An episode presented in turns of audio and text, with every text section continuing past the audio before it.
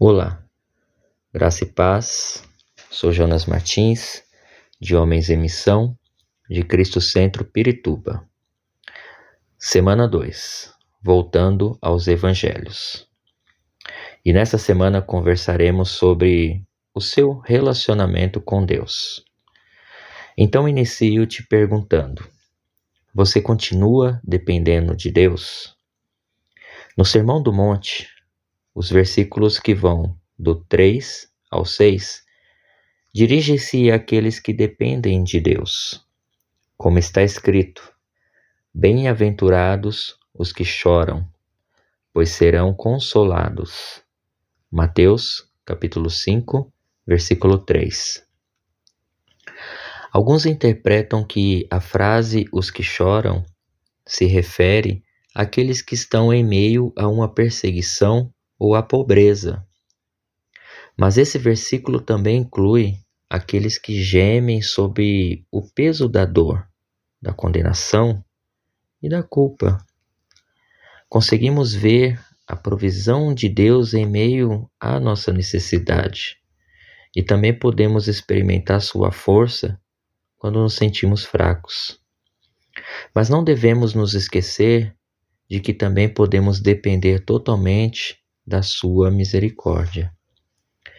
O inimigo sempre tentará nos esmagar com o peso da condenação, mas Jesus levou essa carga sobre os seus ombros, e só através dele podemos entender o principal objetivo de sua morte, que é perdão e ajuda para nossas vidas. Com isso, temos que nos lembrar que o objetivo do perdão é assumir o prejuízo, mesmo não sendo o causador do dano. E foi isso exatamente que Jesus fez ao morrer na cruz. Veja que se você quer voltar aos evangelhos e seguir o mapa que Jesus te indicou, você tem que depender por completo dessa misericórdia e não permitir que a acusação de condenação tente te impedir. Já no versículo 6 de Mateus, capítulo 5, diz: Bem-aventurados os que têm fome e sede de justiça, pois serão satisfeitos. O Sermão do Monte também nos diz que Deus abençoa aqueles que têm fome e sede de justiça. Fome e sede de fazer aquilo que é correto diante de Deus. Veja que todos nós erramos. Eu e você e toda a humanidade. E é importante que entendemos que por mais que tentemos, será impossível para nós alcançar a perfeição.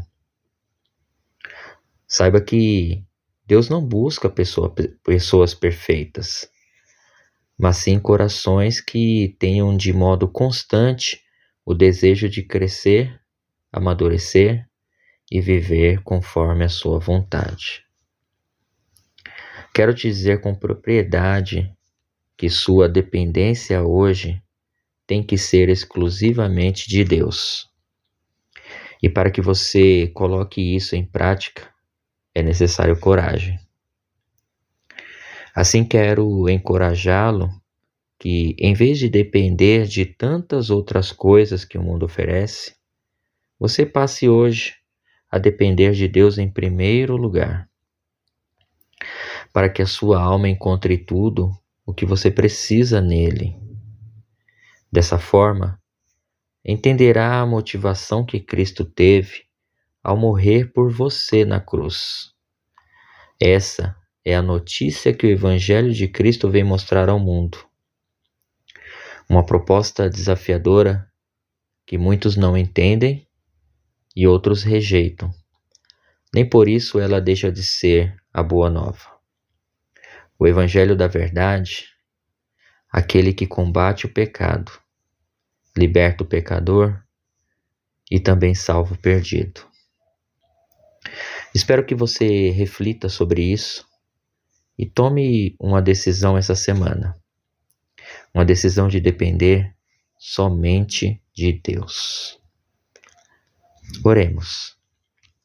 Senhor Deus, seu amor é infinito e mesmo eu não sendo merecedor, ele me alcançou. Por isso sou grato, mas também me preocupo com tudo que está ao meu redor: minha família, trabalho, meus recursos e muitos outros. Mas hoje entrego tudo isso nas tuas mãos, pois a partir de hoje vou me esforçar para fazer o meu melhor.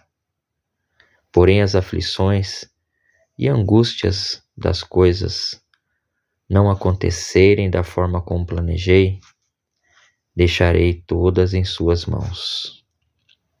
Amém. Deus abençoe a sua semana.